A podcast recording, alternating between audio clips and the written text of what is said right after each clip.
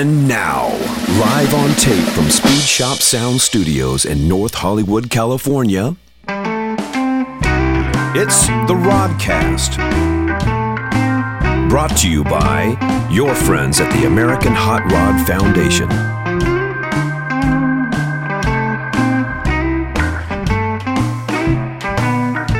And now, ladies and gentlemen, the host of the Rodcast, David Steele.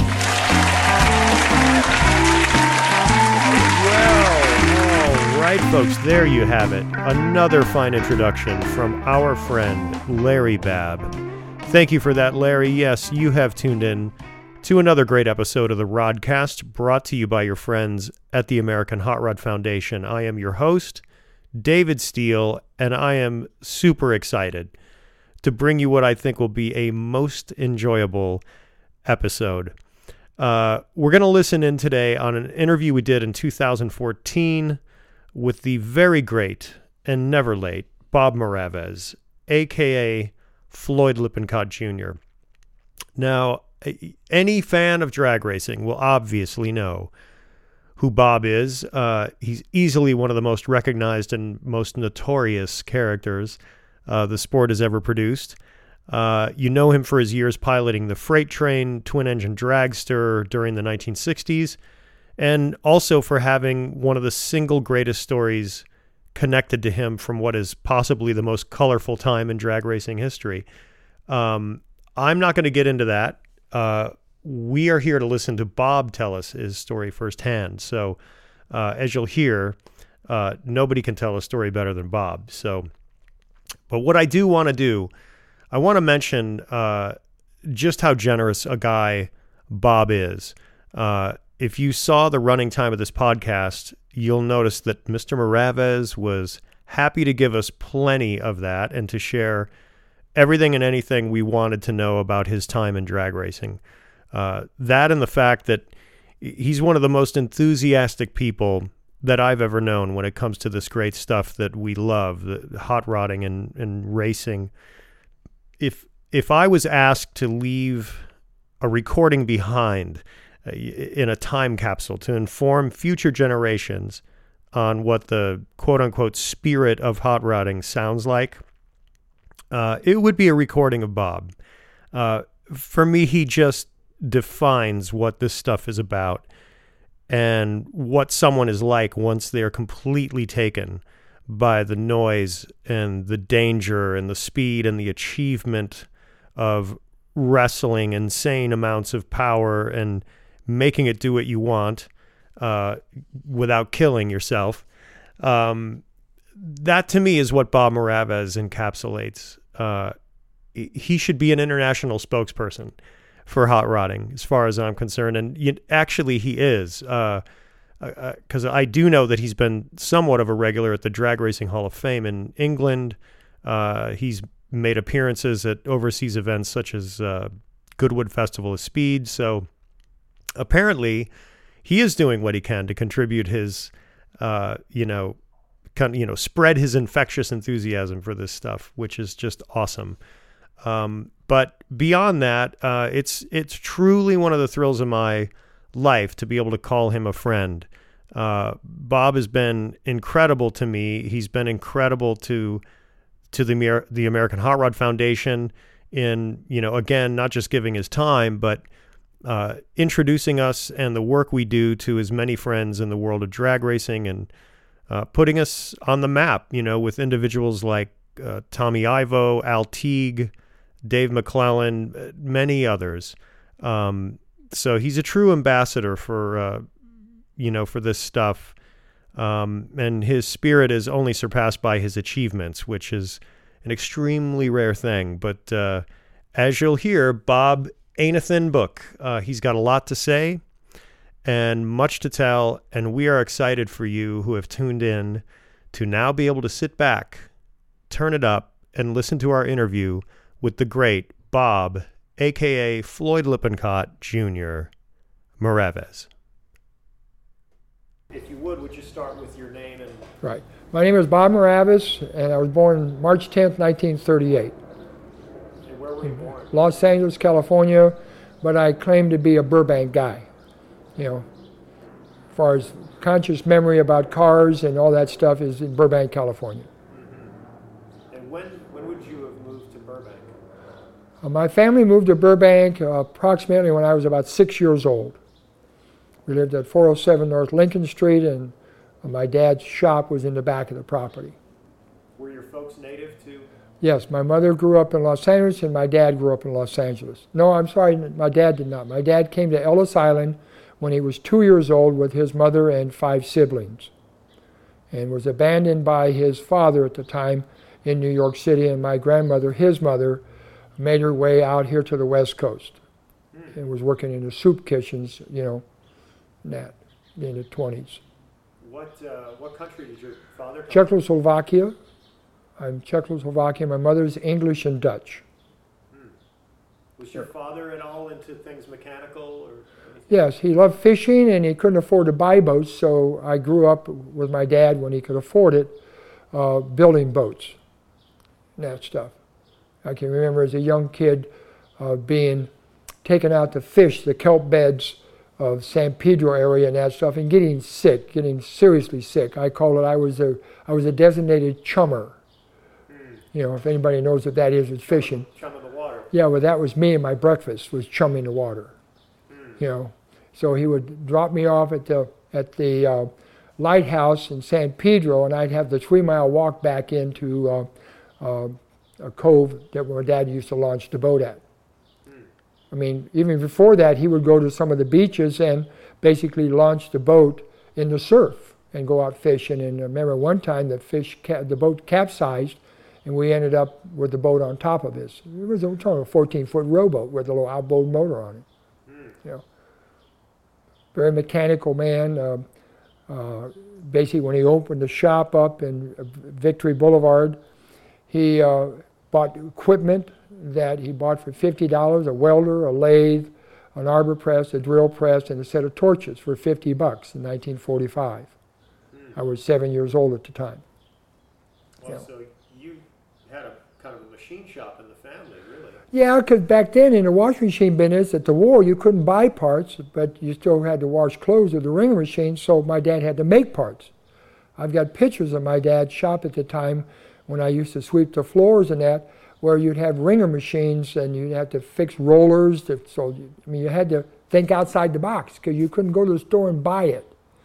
You know, and, you, and since all the manufacturing of, or like Maytag, Maytag factory closed down three years and was making Allison engines for aircraft. In fact, uh, fast forward to the years of Dave Zeuschel, who used to build top fuel motors and that from CNT. He had an Allison motor in his shop one day.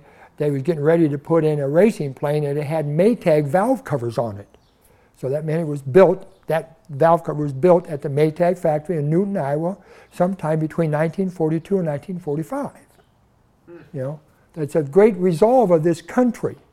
You know, we, we don't, we're not, we don't queue up for a line, we make our own line, mm-hmm. you know, and the technology and that stuff. Yeah. So do you feel like you developed an interest in things mechanical from your dad at a young age? Oh, absolutely. Uh, You had to. You had to. You couldn't go to the store and buy a part. So basically, you had to figure a way out to make the part. I still do that today. There are times today. In fact, I did a service call today on a machine where I had to retrofit a dryer vent so that the dryer would work properly. And so I had to take sheet metal and make the thing that fits behind a dryer that had uh, an area that it couldn't leak hot water, I mean air and, and dust inside the machine. And so I had to retro and fix that thing that you couldn't go to the store and buy. So this lady with dryer would work properly because her complaint was it took forever to dry and it was a vent issue. Nothing wrong with the dryer. So buying a new one wouldn't have solved the problem. You had to fix the installation. So it, that goes on. That separates me from the parts changer guy. Yeah. Yeah. So did you went to work for your dad at, at a pretty young age, or you helping? I started pushing a broom around the store in 1947. I'm 40, I got paid in 1948 when I turned 10. But every day after school, since my mother was a secretary, I would be there, you know, ride my bike over from the school I was going to, my brother, and I sweep the floors, do my homework, and then, you know, The first job I can remember having was taking all the old machines and breaking them apart with a hammer for scrap metal. Because the scrap metal back then put food on the table. Mm-hmm. You know. And then things turned well. My dad was a good businessman. I can remember in 48 when I turned 10 and started working there, my mom and dad, since my dad liked fishing, bought a small little house in Catalina. So in Catalina, during that period of time, that was the great place that the Wrigley chewing gum factory, you know, had owned there, and the casino was the best place to go dancing uh, and ballroom and that. So I was, was very lucky to spend a, a month a year over in this little small little 400 square foot house that my mom and dad had, and to feed myself, I was a good swimmer, so the white steamship would come in during the summertime loaded with people, and I'd be in the water begging for coins. And they'd throw coins, and my eyesight was well enough. I never realized that until later in life, but a lot of kids would go after any coin that came off the boat. Because you remember, the white steamship, the people were at a railing that weren't close to the ground, they were 20 feet off the water line. So as if coins coming at you, you could see the difference between brass and silver. So I wouldn't I let the, everybody else fight over the brass, and I'd go after the silver, the, Hmm. the quarters and nickels. You know, and I was a very good swimmer. That's before goggles and before swim fins. You just free dive into an area of the water that was 20 foot deep, and you had to fight for these coins. You know, pick them, and, you, and your trunks had a pocket in them. Today's trunks don't, but the trunks had a pocket inside, and you could feed yourself for 35 cents. You know, saltwater taffy and a hot dog and a Coke was 25 cents. Yeah. You know, and then and when the steamship went out that night, the same people on there, and you're in the water again. You know, it was a great life. I wouldn't change it for nothing. I can't imagine Catalina at that time. That must have been so perfect. It was very perfect. And the theater, the big, huge theater, which held 4,000 people down below, had a new movie every two days because it was vacation people. So you got two, two shows, serials, and three cartoons for 25 cents. Everything was a quarter, mm-hmm. you know, and that's what you do at nighttime. You know, a great place to grow up. Later on in life, my wife became a beach commissioner, so I was able to take her. She was able to, because the beach commission had fire, had uh, over there the beaches and that for LA County beaches, and show where I lived. And uh, another sidebar to that whole thing was Maytag. I used to do warranty work for Maytag Service, and they asked me one time if I did service in Avalon. And I told them about that being a, a place where you only could go one time a day with a boat across, except on weekends. So they paid me to go fix a washing machine that was under warranty in Catalina, which turned out to be the Wrigley Mansion, which had turned into a bed and breakfast in the 90s. You know, and I spent the whole day there. I, I filmed it with me getting off the boat with my Maytag hat on, and you know, and went to this Wrigley Mansion to do a service call, and that and Maytag factory paid me. You know, but anyway, that's another story. That's pretty cool, though. I like. You know, really great story, great stuff. You know, Well, speaking of being a kid and where you were growing up, what was what was Burbank like when you were a little kid? What do you remember of of the community and well, like everywhere else in this great country of ours, the doors were left open. You know, you could you could ride your bike. You didn't need a lock on it. I went to parochial school, Catholic schools, and uh, got a really good education. Although I had a, a problem of remembering and learning things, unlike my brother. And later on, it became called dyslexia and that stuff. And in my washing machine business, I happened to have a customer who perfected the word dyslexia and was very instrumental in the groundwork of learning and teaching dyslexic people and other children's diseases, Dr. Elena Boder. But that's another washing machine story. You know, but anyways, back then, they didn't know anything about the disorders of not being able to read properly. My brother had a perfect memory, and he didn't open a book up and got straight A's, and I had to bust my tail to get C's and D's. It was very discouraging in that stuff, but I think it helped me later. All those little things kind of helped me later in my racing career, you know, because it made me try working harder hmm. at what I wanted to do. do you remember Burbank being a kind of a youthful community, or was it? Oh yeah, after the Second World War, you had all kinds of new babies around. You know that they call it the baby boomers now, but there was an awful lot of kids too, of my age, and that. Some of the people, in fact, one of my oldest friends, I got to know when I was four, five years old. And that stuff. We're still friends to this day.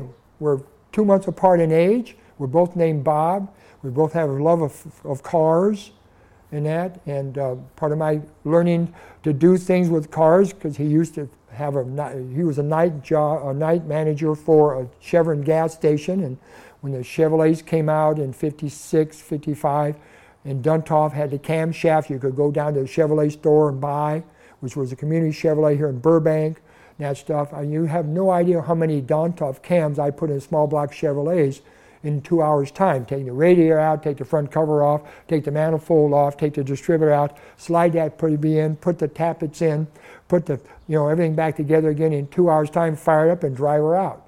So she'd go rumpity rumpity rump. Because we had Bob's Big Boy in town. We had to go cruise. That's right.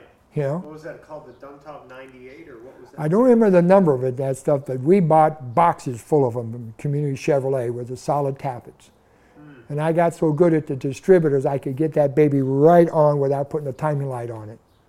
Wow. You know, but it, it's repetitious. You do it over again. You learn how to take it apart. You put everything up on top dead center, so all the numbers and that. You don't turn the motor over. Mm-hmm. Take it, and you make it simple. Yeah. You know, yeah. make it real simple. Hmm. You know, and you do that at a gas station you know, back then when you used to service gas, you pull in a gas station, they did your windows and they pumped the gas, checked your air tires, checked your oil and water and the whole shot. It was a, it was a very, Burbank was a small little city. It had two great industries. It had Warner Brothers for the studios, had Columbia Ranch, which is part of what used to be, what now is Universal, and it had Lockheed. Lockheed was a premier place in Burbank. And during the war and after the war, during the Cold War, you had that factory running 24 7, you know, building these exotic aircraft, and all the people who worked there lived in the city. You got to meet these people fixing their wash machines. And the one thing you didn't want to do is be on any street, any major street in Burbank when shift changed. And the shift changed at 8 o'clock in the morning, 4 o'clock, and midnight. You know, midnight wasn't a bad deal, but you had 27,000 people leaving that factory every eight hours. And what did they make? P-38s, SR-71s, U-2s, you know, all those exotic aircraft, all the jet aircraft that broke the speed of sound, the P-80 shooting stars. Uh, a couple of my customers were like uh, uh, Milo Burcham, was a famous P-38 uh, uh, test pilot and his kids are still my cousin. One of his kids is still my cousin. Still living in a family house two blocks away from here on Walnut Street. That's city of Burbank. People don't leave this town because mm-hmm. it got its own school system, its own police department, its own fire department. Mm-hmm. You know, it's over a hundred year old city. Hmm. And it's, it's it's its own municipality. Right? Own municipality. Its own own you know own like I said, police department, school system, everything, and even property values. You, you can take the same comparable house, not too much today because all properties are kind of skewed, but when I bought my first house in 66, the same house two blocks away would have been $5,000 cheaper.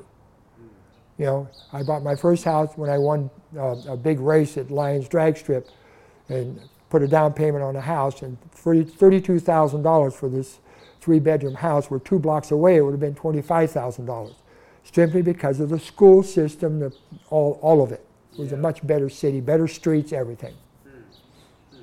But one unique thing that started my drag racing career was a car club called the Road Kings of Burbank, which is still going to this day.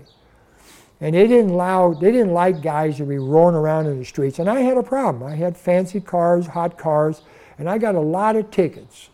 You know, my first really good car was a 53 Corvette that I happened to buy from Betty Grable you know, which people think, wow, how did I get to do that? Well, basically, the picture is over my left corner. This is a Corvette right here. And when I worked for my father and that stuff and started going to school, I could drive when you're 15 and a half, and Notre Dame High School is the high school I was going to. My first car was a panel truck, a sedan delivery. My dad used to have a 49 Chevy panel truck, and I used to take 10 guys to school. So that was my freshman and sophomore year. Well, summer of 54, my dad asked me if I would like a better car. And we, you got to remember, 53 Autorama, Motorama was at the Pan Pacific, and I just saw this 53 Corvette, this concept car, and that stuff. And oh my God. So my dad, I told him, I said, well, let me call my dealer. So Ted Schonlaw Chevrolet on Sunset Boulevard in Hollywood was the guy my dad bought all the trucks from for the car for the shop. And called him up and said, you know, I have a customer that's got one that she doesn't want anymore. So we got in a car, drove over there to Beverly Hills, and here in this garage of hers is five Cadillacs and this little 53 Corvette sitting there. And it had only 1,800 miles on it. She never drove it because she was given the car by General Motors because she had done a movie and that stuff. I think it was called How to Marry a Millionaire in 52 or 3 and some of the cars were General Motors cars, and they gave her, which ended up being number three VIN number. I only found that out a year ago. That car sold at Barrett Jackson auction about three years ago for a million dollars. You know. But I had the car first. But back then you didn't worry about VIN numbers. Yeah. Plus the Power Glide didn't last very long, and so I had to put a stick shift in it, which I had to modify for the six cylinder and use a Nash Metropolitan. Talk about thinking out of the box. There was no place to hang it. The 55 Corvette hadn't come out yet with the V8 in it, and the stick shift it was all power glides. So the only I needed to figure out some way of getting a clutch to work for hydraulic for, for hydraulic like a master cylinder. Well, Nash Metropolitan had a hydraulic slave cylinder that ran their clutch. You could go to Chevrolet, buy the bell housing, buy the clutch, buy the arm by the three-speed transmission that fits right on the back of that six-cylinder motor, the Blue Flame motor in the car, but there was no way of activating the clutch, except I found Nash Metropolitan, so I modified the car, hung a pedal down alongside the brake pedal, you know, as a clutch pedal, and then made a bracket off the side because my dad had the welding shop and all that stuff, made the bracket, it would fit on the frame and made a bracket off of that to hold the slave cylinder that pushed in the clutch. And so now I had a three-speed Corvette. Wow. And, and, this is it. It's got Bruce slicks on the back. You know, my dad happened to be driving the car at a wedding. You know, and that stuff. It had Bruce slicks, and it ended up. I had the car, and I put moon discs on it. I got to know Dean Moon really well, and I put moon discs on the car. Yeah. I took the grill out, and because at that time I liked the Ferrari egg crate grill, so I had Ferrari egg crate grill in it. You know, and it was my first hot rod. He was running it at the drags at San Fernando. Till I got so many tickets, I realized that I got to get out of this stuff, you know. Plus, I had a lot of time thinking about it because I had my license pulled. Mm. Got to understand that that was over 20 tickets to get your license pulled. Mm. Then I, you know, I just I, I am curious before we get away from it. Do you remember what kind of times it ran? Yeah, I got timing slips somewhere in my boxes. It ran in the 15, 16 second bracket at about 85 miles an hour. With the three speed? With the three speed. And you did that conversion yourself? Yeah. What had happened was in my shop, which I still own in the back room, which I kept the Buick in for quite a while, and that stuff, was a place I could jack it up and get underneath it and that stuff. And when I blew the power glide out of it, because it didn't like you revving it up and dropping it in gear, you know, and so I had to, yeah, what a concept, right? Yeah. it didn't like that. Yeah, I bet it didn't. you know, so I jacked the car up, six cylinder, and, and I pulled the power glide out, and I was going to fix this power glide. And I had no idea what I was doing. And I had this thing out, and I think I took the time to count the pieces in it. And, it, and when I got to 400, I stopped. You know, and then my dad come in. It was three o'clock in the morning. My dad come in the side door and said, "What are you doing?" He said, "You know, why don't you put a stick shift in it?" Mm. You know, and that's what I ended up doing. It's I mean, to get the geometry right of the clutch linkage and everything, that was. That was easy. Really? Oh yeah, hydraulic hydraulic clutches are really easy because you don't have to. So. Yeah, yeah, you don't have any linkage. You just have a tube. Yeah. yeah. Like a brake line, you have a little tube that comes down, and then it's a matter of finding something off the side of the bell housing, which is plenty of bolts there, and make your bracket. I had an I had an arc welder and a and a, and a gas welder, you know, and so you just you did it. Yeah. You know. How, long did you have the car? I had the car until 50, 55 when I finally got the thing taken away from me. You know, and that stuff. And uh, had some problems. No, no, 56, actually 56. When you say you've got it taken away from you, what does that mean? Well, I just got too many tickets and lost my license, and my dad well, probably had an idea they wanted to save my life because I was a crazy kid. You know, in fact, you know what? I graduated in 56. I still had it when I graduated. 57. 57, I lost the car because actually, the way the story tells about that car, they found it in a used car lot in LA in 58. And somebody bought it and sat it for quite a while. And then another guy bought it and then did a ground off restoration. I'm in the process right now of trying to find the owner of that car because there are certain things I did on the bottom of that car that I would know it was the true car. You know, but everything else fits. The timeline, where it ended up being a used car lot, you know, the number three, because it was a little bit heavier fiberglass because it was what, the, what Chevrolet now calls a mule car. They made three, and that was number three of the list. Probably the earliest production car that was sold to the public. I that, that's why it was sold for a million dollars. It was the oldest one found, yeah. number three. My God. You know, hmm. but the things I did to the drive line, the things I did to hang the, you know, it was something that you would patch the thing, but they wouldn't, you know, I'm, I'm, sure I could look at that car and get underneath it and find something I did that they would never bothered, even if they took the body off and did a frame off restoration. Mm-hmm. You know, and I'm, I'm in it, I'm, I'd like to find that out. Yeah. You well, know? and I, boy, he'd like to talk to you too, whoever owns it, I'm sure. Yeah, I'm sure he would, you know, because I feel that void because they knew where it came from, but they don't have the history of it from 54 to 58. Mm. Okay? And I could supply all that. You know. And, and again, it was Betty Grable? Yeah, Betty Grable, you know, the, the lady with the million dollar legs. Yeah. And she was married to a very famous trumpet player by the name of Harry James. Yep. You know? You know? Wow, that's, that's and it's, a fantastic story. Yeah, well, not only that, but I was going to be a big band leader. I wasn't going to be a car guy. I was into music back in high school. In fact, up here in my garage, I have a trombone, which I used to play, and I was going to be another Glenn Miller.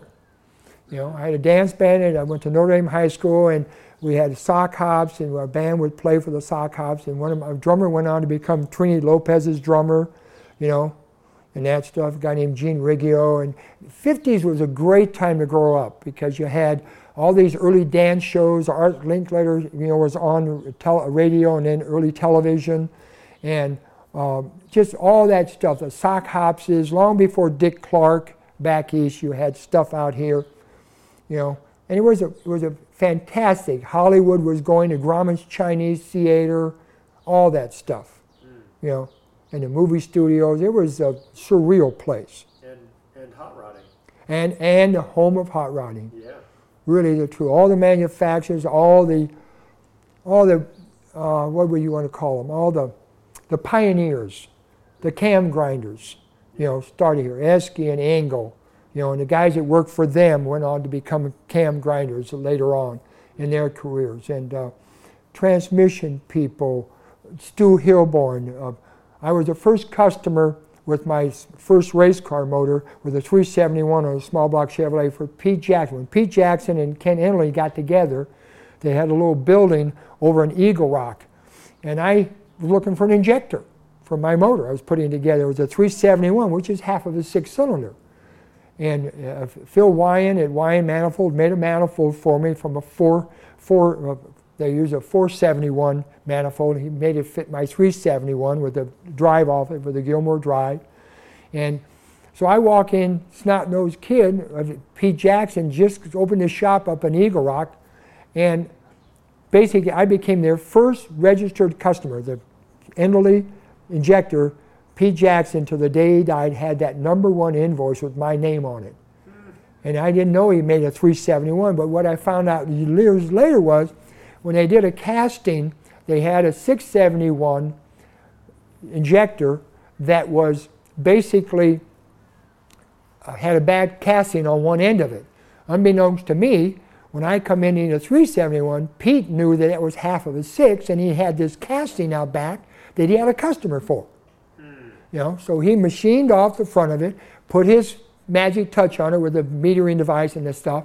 He still had the four bolts that held it on. You know, and in my early drag racing cars, you see that 371 injector sitting on top of that 371, and that was my first dragster.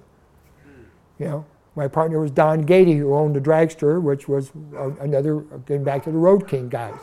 You know, but what started all that was getting to be a member of the Road Kings, and going to work for Tommy Ivo.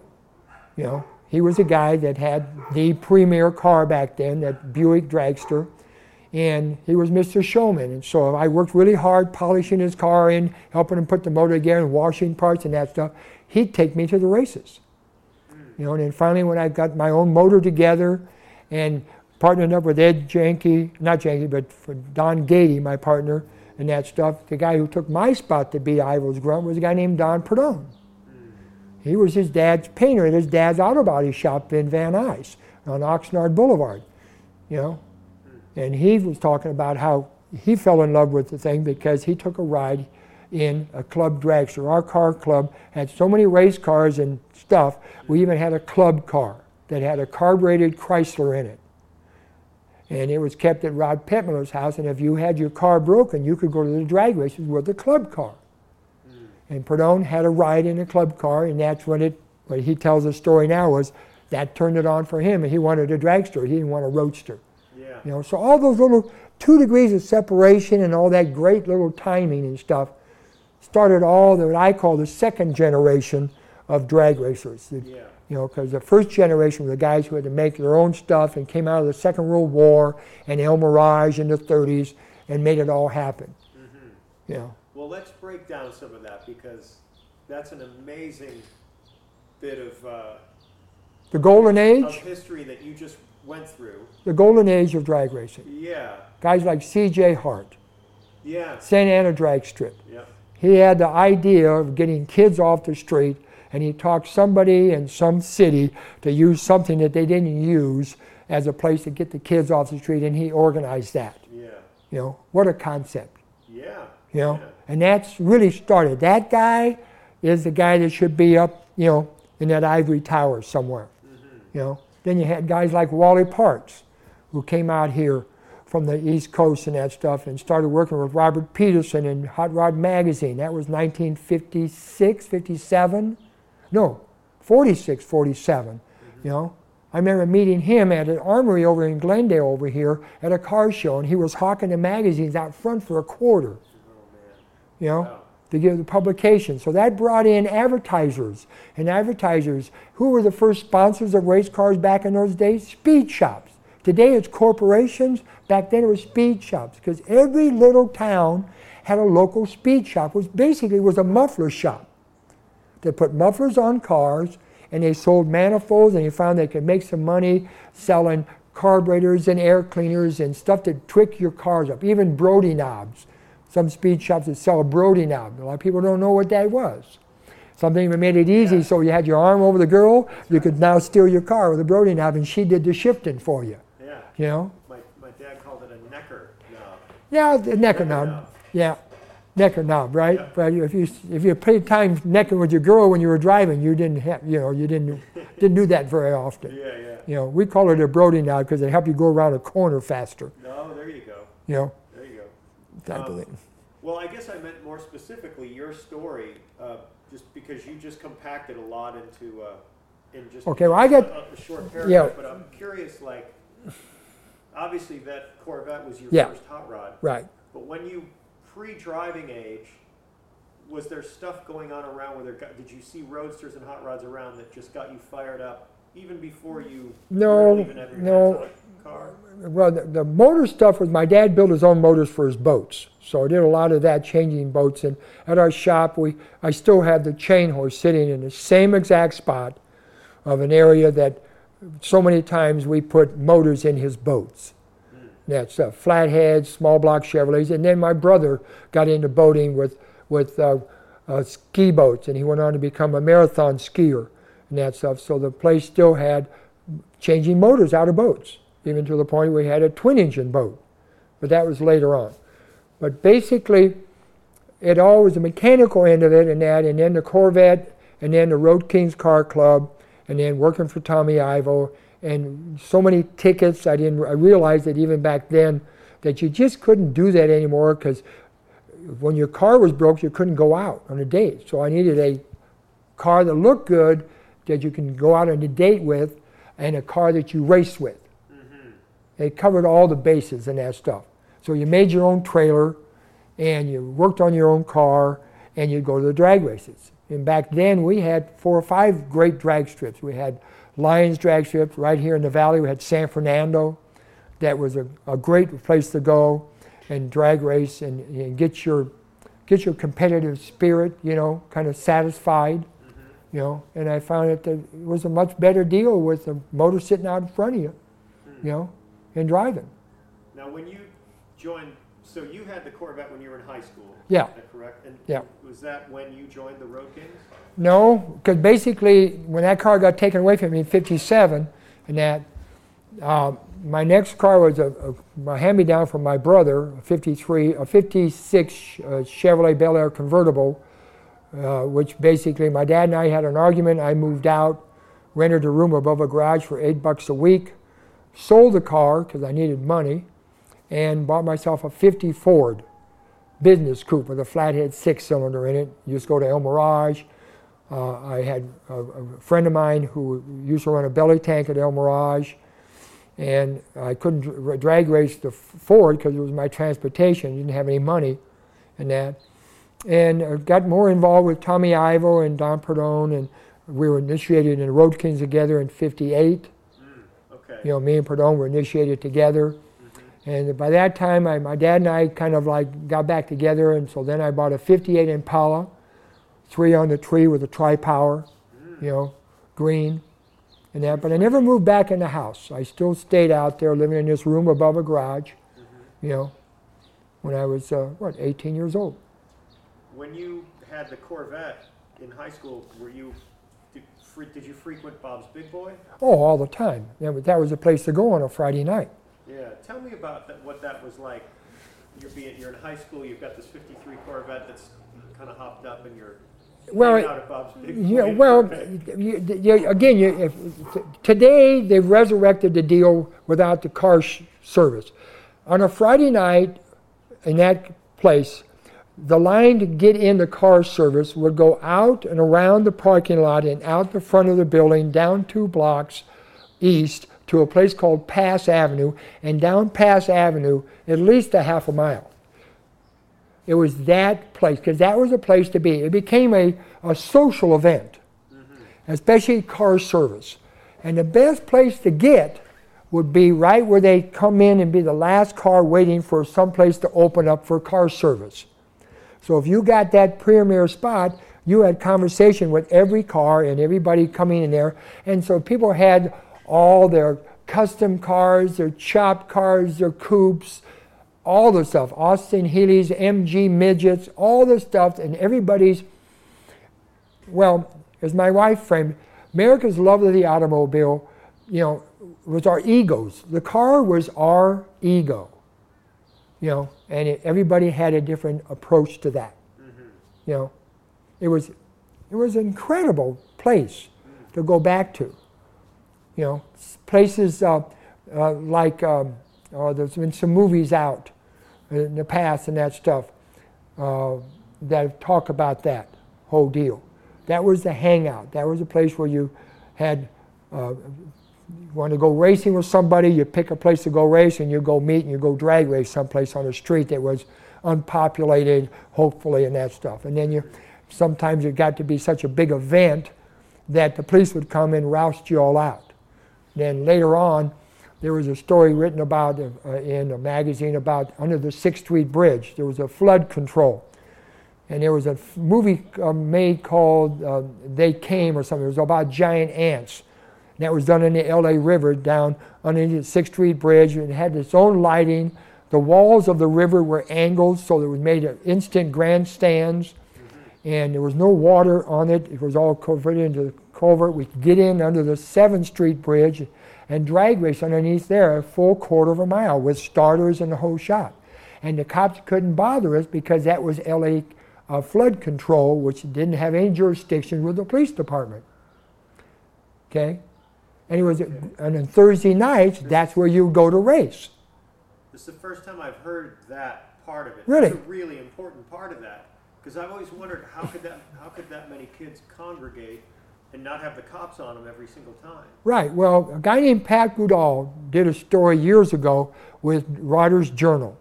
Mm-hmm. You know, and you can read the story in the past issues of Rodders Journal, and I helped him write the story and where it all came about and some of the early pictures and that, you know, of that event. And it was really a big event in Southern California simply because it got the kids off the street, you know, and it made it a fairly safe place. And even my one of my first guys I helped with the dragster and that stuff uh, was over when I was in the Air National Guard over in Atwater. Had an early dragster, and the thing caught on fire. Carburetors and the guy. Well, anyways, it caught on fire about halfway down, and all he did was he drove it down into this water that was channeled in. It was about six inches of water, and it splashed the water and put the fire out. Mm. You know, so you had your own ways of safety devices because nobody could have got to a fire extinguisher to that guy. There was no ambulance down there. It was just guys getting together, and you'd look up on the Sixth Street Bridge and you see the police officers up there watching us, but they couldn't do nothing about it. You know. Mm. And that was your place to street race? Yeah, that was a place that we found a safe place to street race. Instead of going to the River Road or setting to go way out in the West Valley and that stuff where there's paved streets with just farmlands around, you know, that was the best place to go. And you had lights because you, on, on one side was all the trains, where all the trains were all put together, all the boxcars were all put together. So it was a noisy place too, so they had no spectators and nobody in houses worrying about the noise we were making. So you could uncork your cars, you know, and you had the stands where your girlfriend can sit up on the stands and still see because, you know, although it was concrete, you know, Yeah. it, was, wasn't a straight wall like a flood control, mm-hmm. you know. But it was a great period of time too, and that lasted about two years. Hmm. You know, What years do you think those would have been? that was within 58 to 60, yeah. Yeah. you know. Now going to Bob's Big Boy as a kid, is that how you met Ivo initially? Is that maybe No, I met Ivo basically, you know, just around in, in his around in his area and that stuff. Walked in his garage, hmm. you know, when he had his dragster, and he he was the guy to go talk about and see, hmm. you know. So was was it a little before your time that he would have been street racing his T bucket, his Yes, Buick powered T bucket? yes, his T bucket. He'd be street racing that. Yeah. You know, we had a, had a lot of fun in that car. Oh, so you were around that when it when Yes. it was his street car. Yeah, with his streetcar and that stuff. One time, in fact, there was, I forget the name of that movie that talked about uh, the days of hanging out in drive-ins and that stuff, where they police the guy tied a chain to the police officer's axle. Oh, American Graffiti. Well, me and Ivo did that. we did that actual thing. We had an officer that would go nameless at the time.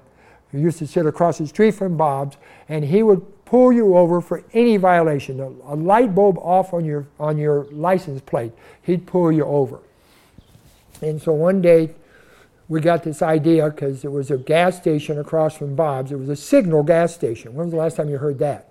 You know, and a guy named Johnny Shields held uh, owned the off the gas station. It was closed, of course, and the officer would stand sit there in his car, and I climbed underneath it with a rope, and I tied the rope off to a post that was protecting the Coke machine on the side of the building, and it had about only about seven or eight feet of thing. It wasn't a chain, and I slid out from underneath, and me and you know ran back, and we went down the street and went rowing by him, you know, in Ivo's T bucket and that stuff.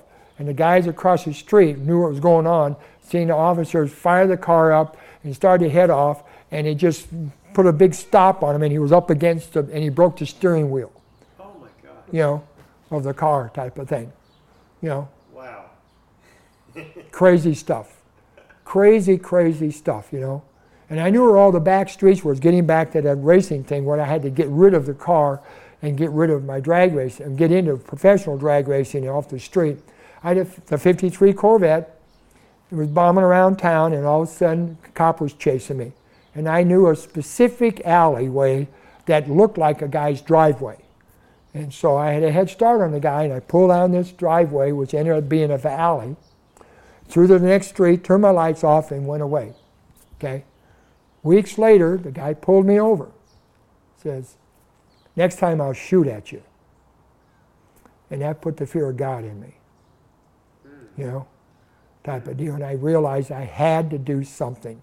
And so did my dad, you know. And so it all evolved into race cars and drag racing. Had a great place growing up. Tommy Ivo helping there, teaching me how to put motors together correctly, you know. And he got his start with the Buick motor with a guy named Max Balchowski, old Yeller fame, you know, and all that kind of stuff's all well documented. And it was a, you know, it was a, you know, and so my first race car with Don Gady, who went on to become with the Sour sisters, Radican Jackson and, no, I'm sorry, Radican, Safford and Gady, the Sour sisters, Oldsmobile car. I just talked to Don about a month ago up in Oregon. So it was, again, that same period of time with drag racing where everything was changing quickly, mm-hmm. you know. You know, we made it, I think we made it up to where you had a 54 club sedan yeah. with a six cylinder. Then, you then my, my. And then you had your 58 Chevy. Yeah. Um, this must be when you have the 58 Chevy around the time when you're about to start getting serious about drag racing. Am I correct? That's right, that's right. So when, let's pick it up there. Well, that's when I was crewing for Ivo. So that's, that was your first yeah.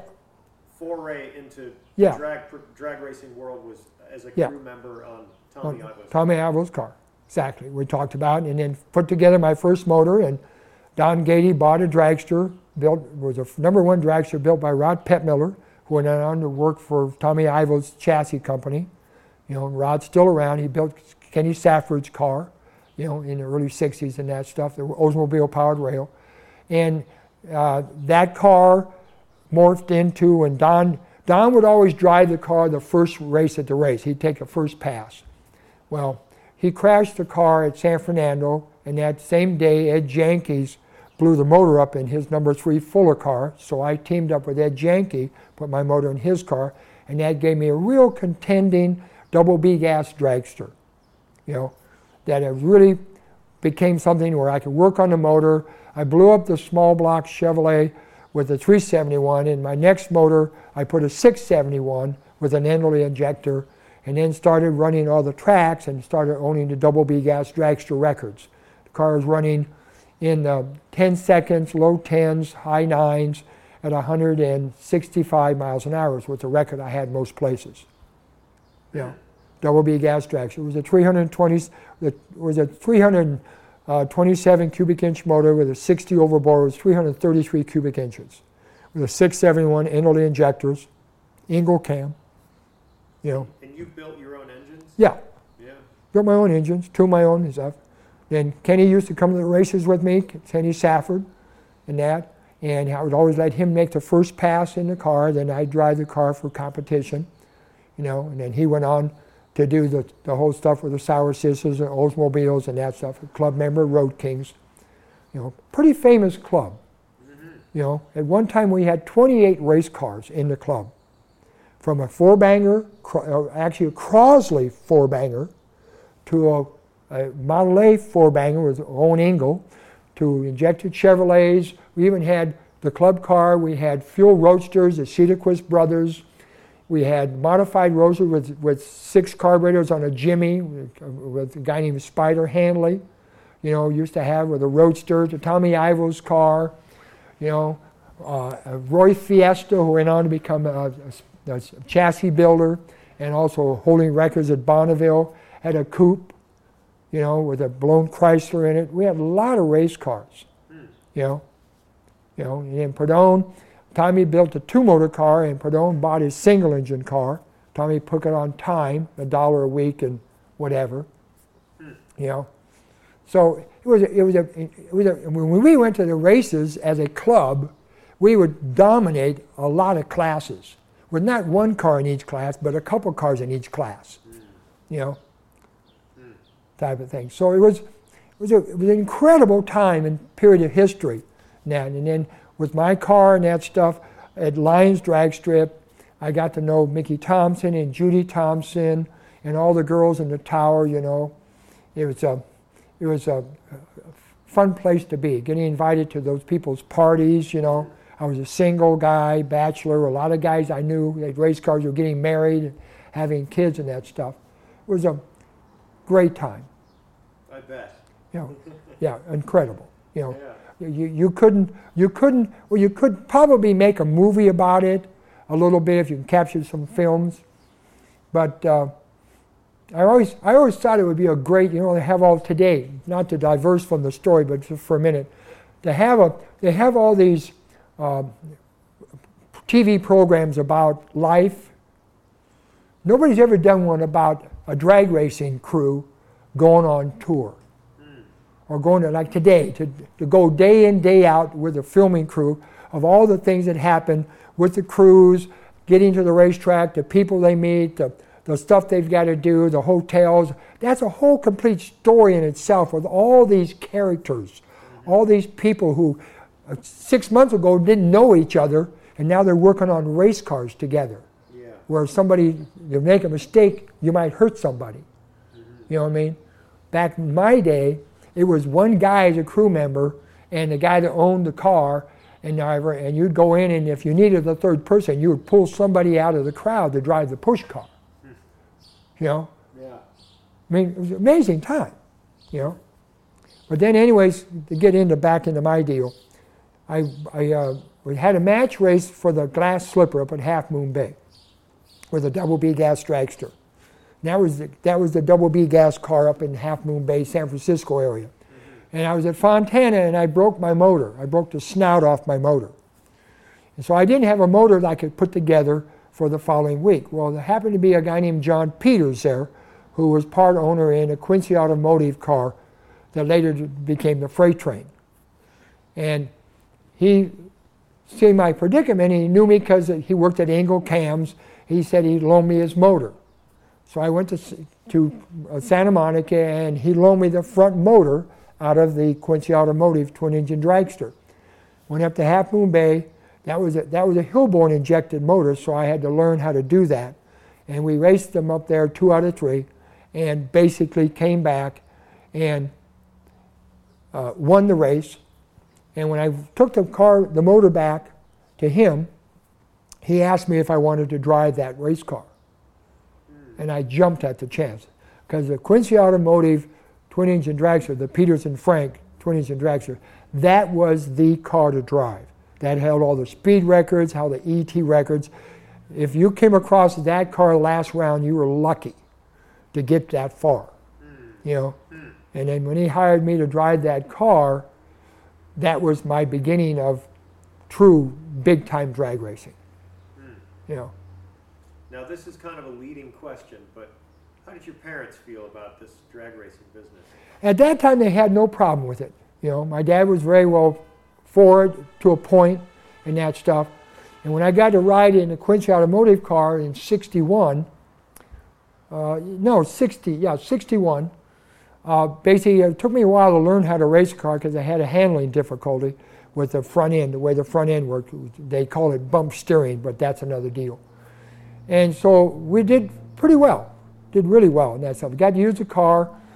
Uh, and so we go to Bakersfield, March of 62, and we win the event, you know, which was winning Bakersfield back then was like winning Indianapolis. Fuel and Gas Championship. And it just happened that that same weekend, my good friend Don Prudhomme, who was then driving a top fuel car that he owned with Dave Zeuschel's motor, won top fuel. So two Road King guys win the premier event on the same day. You know, we did a lot of partying that night. You know, Road Kings were up there and that stuff. And it happened to be my 24th birthday, March 10th of 1962. So as I come home and tell my dad the whole deal and that stuff, he then asked me to make a change, Uh, a choice. And he asked me, he said, you can work in my business and become an owner. If you, if you want to become an owner, you got to stop driving.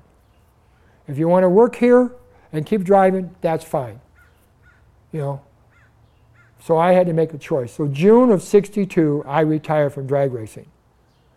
But I still crewed on the car.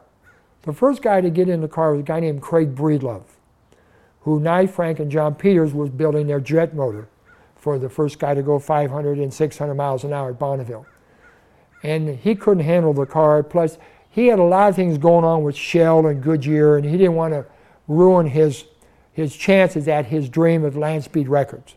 The next guy in the car was a guy named Tom McEwen, who was an Engle car guy and also worked for uh, worked uh, Engle Cam guy and knew Gene Adams and driving Gene Adams' car and that stuff. And he couldn't handle the car. And then the next guy in the car who ran the drag strip was Mickey Thompson. And Because the problem with the car was you had a handling problem when you let the clutch out, that you had to do certain things at the right time or else the car would make darting move back and forth. And if you finally got it going at the other end, you had to do the right thing when you took your foot off the pedal or else the car would make a hard left turn at speed. The last guy was a guy named Bill Alexander. He used to drive for Ernie Shuttlebug and, uh, and uh, drove the car and drove actually for Jimmy Brissett, Top Fuel, and went on to become a nostalgia Top Fuel dragster driver in the 90s. That, well, he got in the car, and I was trying to teach him how to drive this car. And it was December of 62, now with six months into this program. And one day, one night, that night, he said, You know, Bob, they've made so many changes in the car, you couldn't drive the car. That was sort of a dare to me, and I didn't think about it until about three or four years ago. That really, that dare started my career again. Because he hit in the car, I got in using his gear, got to the starting line, did my typical three cleanouts of the motor, loaded the clutch, and I was supposed to make a nice, easy pass, kind of slid the clutch out, did that automatic pilot deal because I knew what the car was going to do, slid on down there, you know, late at night at the beach when the fog was starting to roll in, it was a, a surreal place. I mean, you had to be there. The fog coming in, the mist. Car set a new speed record. Nice, easy pass, right? I was a smoker at that time, and so out of my pocket, I took my cigarettes and I lit the cigarette off the glowing disc brake because the disc brakes would get glowing red hot. So I'm sitting down there a half a mile away from the starting line. You got the parachute in the seat. I'm smoking my cigarette, you know, sitting on a tire, and all I could hear would be, I could hear this roar, and, a, and the announcer saying something, and okay. So finally, John and I and everybody comes with the push car down, and they start stuffing rags in the exhaust pipes and that stuff. I said, "Well, how did it go? It felt good and that stuff." And nobody was saying nothing, you know and especially Bill Alexander. He'd come out of the car and he didn't say a word. And I said, well, what, it felt good to me. What did it do? And then they told me it just set a new speed record, 185 miles an hour. We bumped the record we had owned up about four miles an hour. You know, and the car hadn't been in competition for almost six full months. And then they were going to go home and cut it up and go somewhere else because nobody could drive it. And I knew all the photographers, and I knew Doris at Drag News, because that was the Bible at the time, Drag News magazine. And so I went to these people. And I said, "No, no, let me. You know, I don't want to. I don't want to not do this." So basically, I went to all my photographer buddies and told them, you know, you can't take a picture of me with my face mask off. And I went to Doris, and she promised not to not to publish any picture that might come across the board and that stuff. And so basically, we go to the races. And that. So then shortly after that was the Winter Nationals. So we go to the Winter Nationals and we register the driver of the car as John Peters, who was one of the owners of the car. And no qualifying back then. You had top gas, you had double A gas dragster, you had A gas dragster, and whoever came in the door, they would all be paired up and you'd race. And in Sunday racing and that stuff, You'd race until you got down to two last cars a double A gas dragster, which we were part of, and an A gas dragster, which was Mickey Thompson's Pontiac Hemi car. But in the meantime, I suited up in the push car, making sure nobody had a camera on me, and got in the car. Okay? And then going back to the pits, my roommate, Rex Slinkard, would be in his seat pushing the car back, so there'd be nobody taking pictures of me. The picture off to my left over here shows the winning of that 63 Winter Nationals, with Rex taking the trophy, and actually there's other pictures of Rex kissing the trophy girl. He has my fires, actually my leather jacket on, and we're sitting there laughing. you know, about the whole deal. I hope he at least bought you a beer. Uh, no, I didn't drink back then. Okay. You know, I always found that having a beer the night before didn't make you a good driver. Yeah. So whenever we were at the bar after the races, I'd make sure my competition had a couple beers. There you go. You know, There you go. you know, I really, I didn't. In fact, I didn't like the taste of beer at the time. You know, but it was, you know, whatever, whatever that excuse was, type of deal. But then, so we raced there, and then finally, we raced Mickey Thompson's car for the number one spot in drag racing at Lions Drag Strip, two out of three, and we beat them. So we became number one in the nation in top gas with a Mr. Eliminator list that Doris Herbert had. Pete Robinson had won Indy a year before, and he wanted to have the number one spot in his possession. So whoever you, whoever owned the spot you were at, you had to challenge them, and they had 30 days to accept your challenge and designate a place. If they didn't, you got the spot. So we booked it at San Gabriel. Pete Robinson challenged us. I went. We went to San Gabriel drag strip, where Steve Gibbs was working in a tower writing stories. Mel Reck was the announcer, and the Tice brothers owned the drag strip. And this is before they sold the drag strip to the owner of In-N-Out Burgers, the Snyder family. I think it was Snyder's. I think it was the Snyders. You know, they had their place in Bell, uh, right there off the 10 freeway, the very first one, and they owned the drag strip over there in San Gabriel Valley. But anyway, so we got $1,000 for that race, which back then was more than a top fuel. And Pete Robinson got nothing. So it came out, and as I'm pushing down for the first round of this elimination booked in, and the place is packed with people and that stuff, Mel puts a mic on and he comes, here comes Bob, and he clicks it off, turns around in there and says, We got to give this guy his own name. So Steve said something Lippincott. Mel said Floyd Lippincott Jr., and that went off the PA system. And that name stuck. Okay? Even They just grabbed it out of thin air. out of thin air. It turned out when I talked to Steve later, because he went to Mount Sac, there was a professor named Lippincott that was one of his teachers there at Mount Sac, where he was doing uh, journalism and that kind of thing. And he went on, of course, Steve Gibbs went on to become competition director for NHRA, and uh, you know, and he, there's legends written about that guy, you know. But anyways, they, those two guys came up with that name at that particular instant. And then a couple months later, the Quincy Automotive car, the Peters and Frank car, got named the Freight Train when we used to run at Fontana. Fontana at that time was run by Mickey and Judy Thompson. And Fontana was out in the desert, had very dry air, and the drag strip was had three bumps in the lights. And top gas cars, when you load them down, they would start to detonate, especially the train. And Judy used to write all the stories of that. Well, when one day we were there racing uh, in the daytime, the car would go through these bumps, and when it would load the thing down, it would put out a big puff of black smoke, and then it would free up as it come off the bump and then another bump. So it put three distinct puffs of black smoke. And Judy said, "You know that looks like a freight train pulling a grade." So Beverly Peters and who was John's wife and, and Judy knew each other, so that's when they came up with the theme of running the bib overalls and the engineer hat and the kerchiefs. And John made a, a cow catcher off the front of the car, you know, and we painted the car red and did the artwork on the cowling and that stuff. And that was really the first theme famous car. Became extremely popular because every kid loves a train, right? Especially a freight train with two smokestacks, you know.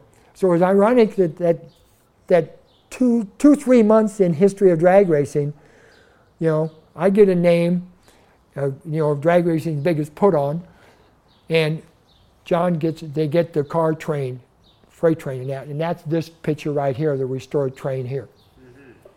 You know, but history of drag racing. So then we started, uh, didn't do any touring in that stuff, but Lippincott got more famous than Bob Muravez, won more races, you know. Was in Br- Bristol, Tennessee one time and with Wide World of Sports, and that was a big issue. Getting back to my mom and dad, not knowing I was driving, that stuff, that particular race ended up being the end of Lippincott.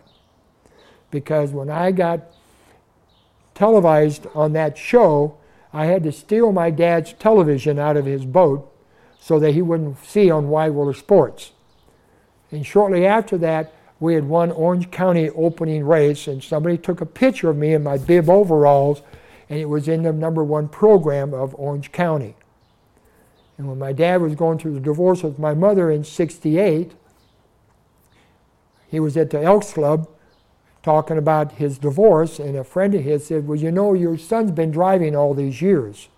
And my dad said, No, he hasn't been.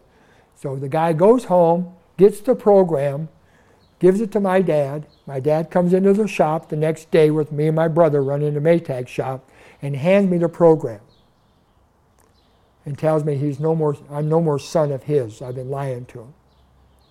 And then told my brother he wants the business back, and my brother said no. And so he disowned both of us at the same time. You know, and never talked to either one of us ever again. Ever. You know, so that's he didn't like it. Now, my mother, you know, she basically didn't mind me racing. And so when she got hooked up with my stepfather and that stuff, she would go to the races with me. And we won a big race at Irwindale called the Grand Prix in 69. And John and Bev Peters gave my mother that trophy that she kept by her front door to the day she died. She was very proud of my driving, mm. you know. But that six, seven years of racing with Lippincott, you know, he won more races, red lighted a few more times, but, you know, won more races than I did. And what is this? What's the story about the NHRA license? Well, 1966, I have, a, I have an actual license given to me, signed by Wally Parks, an unlimited driving license for NHRA to drive anything. Because you remember, back in the 60s, too, I was driving not only the twin engine car, but I was driving top fuel cars, too. Uh, Tony Sandoval's car. Uh, I drove the Don, John the Beachcomber Johnson's car, won the last Mickey Thompson meet, you know, in 66. You know, 117 top fuel cars. You know, seven rounds eliminations. You know, all in one night. Wow. What a program. Wow. Yeah. Well, I was right. You know, then the UDRA meet in 67 with the train, you know, 64 car show, top gas, you know, six rounds eliminations, around low ET, top time every event, M&H tires, 200 miles an hour in, a gas car. It's incredible. You know, all that stuff, all just, and if your car, if somebody came up with a new car, you know, and they beat everybody, you'd go home, throw your car away, and build a new car. You know, if the motor was at, at a 90 degree rake and yours was at a 4 degree rake, you went home and you made a 90 degree rake in your motor. So you look at all those periods of cars, you can sort of date the cars by the way the motor set. They got into moving the car, the motor in and out of the chassis, farther out, farther in, you know, for better traction. You know, everything was changing quickly, you know, safety wise and mechanically. Mm-hmm. You know, But now, this NHRA license, whose name was that? Floyd Lippincott Jr. Yeah, I was going to say. Yeah, with no picture on it. Yeah. You know? So Wally was cool with that? Oh, Wally, Bonnie, Bernie Parch, Partridge, Bernie Partridge was a Div 7 director. He's the one who called the shots in this division. You know, we were, we went on to, we really promoted that NHRA racing and the division races and that stuff. We go to Inyokern, we go to Salt Lake City for a division race there with the car. You know, we go to Carlsbad. We go anywhere there was a division race, we would go. We supported NHRA, you know, and the car was a popular car, you know, type of thing. So I was just one of those guys. They just dealt with it, you know, and I dealt with it. Just make sure my picture wasn't taken. Yeah. And then when their super track opened up, Orange County Raceway, with that big, beautiful tower, you know, an opening night at that place. My God, that was that was an incredible place. I mean, you're you're talking going from a, a dirt pits, a lot of drag strips, to this professional place that with a big professional tower and lights and guardrails and and staging lanes and you know, I mean, it was like comparing a, an, an MG to a Rolls Royce. Mm. You know, great time to grow up. Yeah, A lot of innovations. I'd say so. Yeah. Um, and take us into like the, the next chapter. Like when when did you start feeling like, well, what? You tell me. What what was it like when you decided I, I think maybe I've had enough of this? I never did that. We had a change of rules that at the time we thought we were being discriminated against. I was driving the train. Uh, basically, top gas was being eliminated. IHRA, sanctioning body, eliminated the class in 1970. NHRA ran it one more year, 1972, top gas. Everything because of the tire situation in 67, where the M&H coming out with a tire, and when you went from smoking the tires to no smoke, then the train really was able to run leap bounds ahead of everybody else in top gas, even to the point where the competition tried to ban us. You know, because we had a tire that the top fuel guys were using and we were using. In fact, at Indianapolis in 67, I qualified third in a top fuel show. Top gas was running 770s, 780s at 190 miles an hour. The train was running 730s at 205 miles an hour. I can remember qualifying at Indy September of, seven, of 67 alongside a Beebe and Mulligan, and we beat him in a top fuel. We were qualified third in top fuel show with a 731, 205 miles an hour. Hmm. Okay? They had heard about us on the, on the East Coast, you know, and I can remember pulling to the starting line in the train and looking over to the staging, and everybody was announcer must have been doing something because Bernie Partridge was the announcer back then. They were running over to see the freight train, who was all of a sudden a 200 mile an hour gas car was coming to the starting line, and we knocked off of you know 31, 731, you know. Had a little motor problem in final round and didn't win, but that's history, you know. But that whole thing evolved, tire thing evolved into now everybody could see they could put a twin engine car together. So all of a sudden in Top Gas, you uh, didn't have two or three twin engine cars, you had 30 of them, 35. The guys in Tennessee were putting two guys with two Chrysler gas cars, say, well, let's put, let's, let's team up. Franks and Funk.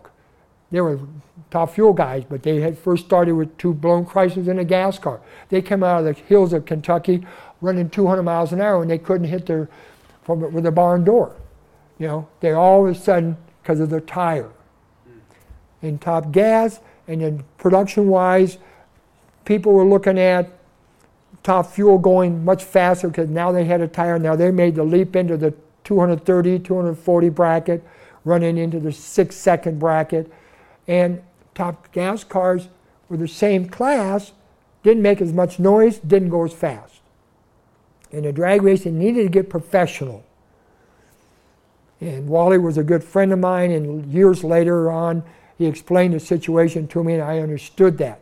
So then you had funny car was starting to take hold, top fuel, and then they brought pro stock in for that professional, and everybody else was sportsmen, which means top gas was sportsmen, which would be handicap racing. 1970s too, the new rules come out. Well, no thank you, thank you very much. So John and I just washed our hands of it and we walked away. You know, type of thing. You never had an interest in running another a different class? Top? No, I, I didn't have. I put all my eggs in that basket with a car. I, I kind of like had a real bad feeling in my mouth because of the sanctioning bodies and that stuff limited class that I was a kick-ass guy in at the time. You know, and John was upset about it because just was was. So he went away, and I chose to do the same thing. You know, shortly afterwards, you know, I bought it, I bought the house we're in now in '72. I did a little road racing stuff with some friends of mine who had road racing cars. I didn't like that. You know what I mean? Um, it wasn't really safe. And I just kind of like washed my hands. I became a very lousy spectator. You know, so I didn't spectate, and I just had a had a bad feeling in my mouth. And then I met my wife in '74 and got married, and so we did that. You know, did a little boat racing with my brother. You know, he was a marathon skier. You know, and so I became the boat driver of a twin-engine Campbell car, a Campbell boat that ran 120 miles an hour with a skier on the back. You know, a 20-foot boat with two big block Chevrolets that I built at Ed Pink's shop. Put out a, put the boat put out about 1,200 horsepower with two carbureted big blocks in it. You know, and that that satisfied my need for speed. You know, then got married and then started doing that. You know, then in the 80s, um, I uh, uh, rented a building to a, a, a super cart, uh, go karts with motorcycle motors in them. And so I started to do that since I was the landlord of a guy who was importing these cars from Europe. They looked like miniature Indy cars with little wings on them, and they had shifters where you, instead of sitting there with a clutch, you had a shifter so you could shift it. You didn't have any suspension. You're low on the ground, and the thing would run 150 miles an hour down the back straightaway at Riverside Drive, Riverside Raceway, Laguna Seca. So it became a drag race out of every corner, and boy, did I have fun at that. And my kids liked it too. You know, you know. Very fun racing. Very fun racing, very simple racing. You know, once you invested in the in the cart and that stuff, the only tire bill you had was a tire bill. Mm-hmm. You know, we went to Sears Point, went to Laguna Seca, went to, you know, all these different racetracks around here that were pretty famous racetracks. And the nice thing about a, a zip cart or a cart on the on the, that kind of a road racetrack, unlike big cars where you only have one car through the turns and that stuff and only straightaways and that, these things could go three wide around corners because the corners were built for big cars, like especially Riverside, built for stock cars. You know, going into turn nine after 150 miles an hour with three guys alongside of you and that stuff, and coming out of the turn and doing the S's going up through one and two, shifting your gears, and the guys right alongside you drafting you and pulling around. Awesome fun. Awesome fun. You talk about getting your veins hard. You know, just like drag racing. I bet. You know, type of thing. And that uh, happened for a while, and then the kids got a little older and got more distractions and that stuff, and had to do the, the kid deal, and kind of pulled away from that. Didn't too much too much drag racing and that. Um, started, and then in '92 they started to have a, the hot rod reunion, the very first one. Steve Gibbs and the Wally Parks Museum decided to have uh, an event because all these old timers, all these first generation drag racers and, and business people were starting to, we started to lose them. You know, started going to that big drag race in the sky kind of stuff. And so they decided to have one every couple of years, maybe every five years they had this get together. So they had their very first one. And John and Bev Peters come down from the Clear Lake where they had a business making uh, engines for boats. And we got so enthralled about the whole deal. And that was uh, November of 60 uh, or 2000, no, I'm sorry, 1992, that he still had the freight train at home, the frame. And because Beverly told him, he said, You get rid of the frame and you get rid of me. So John, when he left Santa Monica and moved up to Clear Lake to run an engine shop business, he kept the frame and the side panels and the body, but threw, sold everything else off. So he got so excited about that whole deal, said, well, let's resurrect this car. So in, for the Winter Nationals, because the 93 would have been the 30th anniversary of us winning the Winter Nationals. So I was on board with the whole deal. So John pulled a lot of strings, spent a lot of money, and resurrected the freight train. Original frame, you know, from the last car, which is, you know, the picture here above me. And brought that car back to life, and we were booked in to the Winter National. So I got my, uh, had to have a license for a pilot license, had my physical and that stuff, and we go to Bakersfield to test the car, and that and had to get signed off. So Bernie, Ken, Kenny Bernstein and Ace McCulloch were the two guys that signed me off on the license. I had to go up and make a short burnout, you know, and then come make another half pass, and I had to make three passes to get qualified in the car.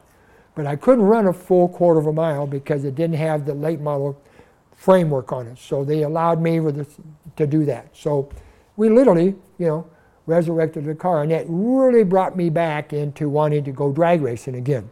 Hmm. You know, type of thing. So We did the campaigning of the car that year. We ran it four times. We did it at Sears Point, did it at Sacramento Raceway, and back for the World's Finals, or back for the Hot Rod Reunion in 93.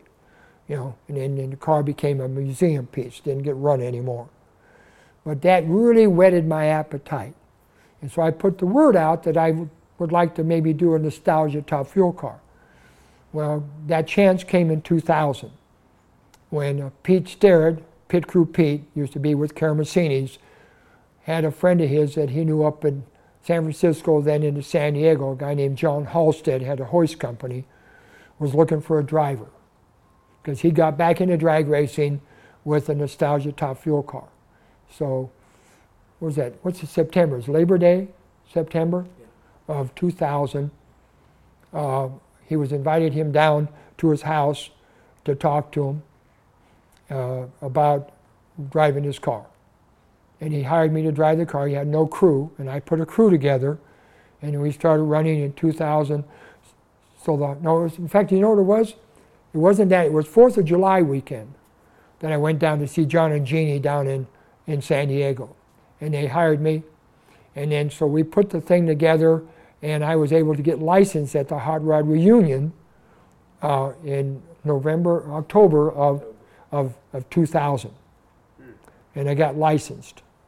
Yeah, it was such a funny deal, too, because I put this crew together of some people who worked with uh, uh, one of the, my bottom end guy was a guy that used to work for Cruz Pedregon in the early 90s. Real good bottom end guy, keeping the bottom end alive. Uh, my crew chief was a guy named Chris Nance, who was running at the time a big car show at the Sand Drags you know, with, which was the late model stuff, but only 300 feet with sand paddles and that stuff. He lived in Burbank. Uh, Dusty McWilliams was another guy I put together. So the four of us went down to San Diego and we put this car together and worked all the bugs out of it with manifold issues and the whole shot. And we went to the Hot Rod Reunion to get relicensed. And they accommodated me to let me make six passes. And so I had X on my top of my helmet. Bill Simpson gave me a helmet, you know, and gave me a new fire suit type of deal. And I get up to the starting line and I had to do a burnout. So and I backed it up and shut it off. And the announcer goes, and he looks around in the tower. He tells me later, he says, You know, this guy knows what he's doing. Who is he? Mm. You know? Mm. And the people at the, at the museum say, Well, that's Floyd Lippincott Jr. you know? type of thing. So later on in that day, so we make six passes. And the last pass was late in the day on Sunday. They let me make my last full pass. And right in the lights, just before the lights, the front end came up of the car. Didn't have enough wing and didn't weight on the front of the car. So I clicked it early. But the car still ran 200 miles an hour in about 640, you know. And so John, we take the thing, and so John calls me up later in the week and says, Wow, Bob, he says, you know, maybe you ain't got it anymore, you know, because you kind of shut it off early, in the lights and that stuff. And I looked, I talked to John on the phone. I said, John, the front end was up in the air. Remember that weight you took off the front of the car thinking we didn't need it anymore? says right in the lights when that when that clutch went one to one, that three disc clutch went one to one, it just jerked the front end up a little bit, and I had to click it. Oh, okay. He says I have no problem that stuff. So then we started in running the good guy program, you know, in 2001. Mm. Went to seven races and, and we won five of them. You know, I was on my game. Yeah. You know, but I surrounded myself with good, competent people that had the driver's safety number one, and that and that rekindled the whole thing. And I'm just I really thank John and Jeannie Halstead for allowing me to do that with them because all of my wife and kids, all they knew about was stories. They never really saw me drag race in competition. Mm. So I was able, some of the pictures I have from those periods of time are my most cherished pictures. Mm. You know. That's pretty cool. Kind of a kind of a nice way to clear for it. But if you ask me if I could drive a car today, in a heartbeat.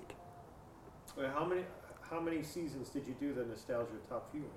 We did it uh, uh, two and a half seasons. You know, two and a half, three seasons and that stuff. But uh, John just wasn't spending the money in the right spot because uh, just just we didn't do it. You know what I mean? Yep. But uh, I even in that particular time, I went to Paul Smith's driving school in Moroso, Florida, to try and get a top fuel driver's license. You know, with a late model car, and uh, pretty interesting car. Very boring to drive. There's no noise in the cockpit, no matter how much noise around them. Inside the inside the driver compartment in one of those cars, even when you fire them up, is like the eye of a hurricane. There's no noise. All you hear is gear noise of that of that gear drive. Ah. In fact, the very first time I fired one up in Arizona, I, and I have earplugs and breathing masks on and that stuff, and I had to turn around to see if there was fire coming out of the pipes, because all I thought it was was spinning over on the starter, because all you could hear was a gear drive. Very, very quiet. You know, it reminded me of the Pulsator. The Pulsator car was a twin-engine car, which is the pictures behind you that I'd like to one day resurrect because I know where that car is, and I think to my tribute to Nye Frank and his expertise, I owe it to him to, to try and restore that car. And the people at the museum and that stuff would love that for that to happen because it's a, the only streamlined car left in existence of that period in drag racing. That I could put that car back together for Chet Herbert and for Nye Frank. You know. But anyways, the, the car, the late model cars, they're just, they're very quiet. Very, very quiet.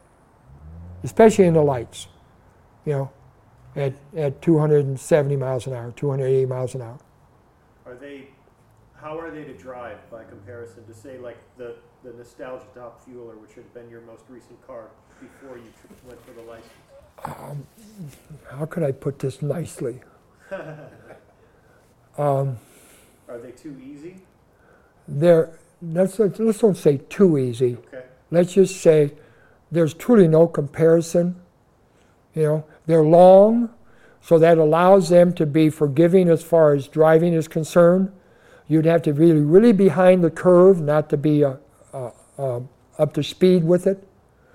I think a modern driver today in a car that I drove in the old days with a short wheelbase and a smoke, Remember, in the early days of smoking, top fuel cars, you got smoked in for the first 150 feet of the races. Until you kind of mastered sliding the clutch and pulling on the brake, a lot of the guys that tell you that they were smoked in until the car had enough momentum to move out of the smoke. And the smoke cloud followed you for the first three, four, well, for 60, 70 feet, mm-hmm. you know. And then all of a sudden it would just as if wind started, you have to get up speed, the wind and that type of thing. And that's why they didn't go fast. You know, because that first initial speed today, you look at today's speeds, the first 60 feet of launch really tells you what it's going to be at the other end. Mm-hmm. Yep. And like the nostalgia cars, the nostalgia cars at eighth mile would go 200 miles an hour or 220 and only go 260 in the quarter mile. So only 40 miles an hour. Yeah. You know? Same with top fuel. Yeah, you, you rattled off a really interesting ET mile per hour from the early days. Yeah. Early on in this interview, and I, I could swear you said something like low tens, high nines at like 160. Yeah. That, did I hear you right? Yeah. So double B gas drag show records. I've got paperwork that shows that with plaques. That's that's a mile per hour of a what? A seven second car, eight second car.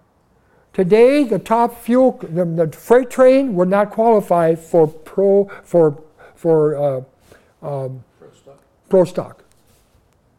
We're not qualified. Yeah. A twin engine, kick ass car. Yeah. We're not qualified. Well, would speed wise, it would mile an hour. You know. Exactly. That you just it's such a huge mile an hour.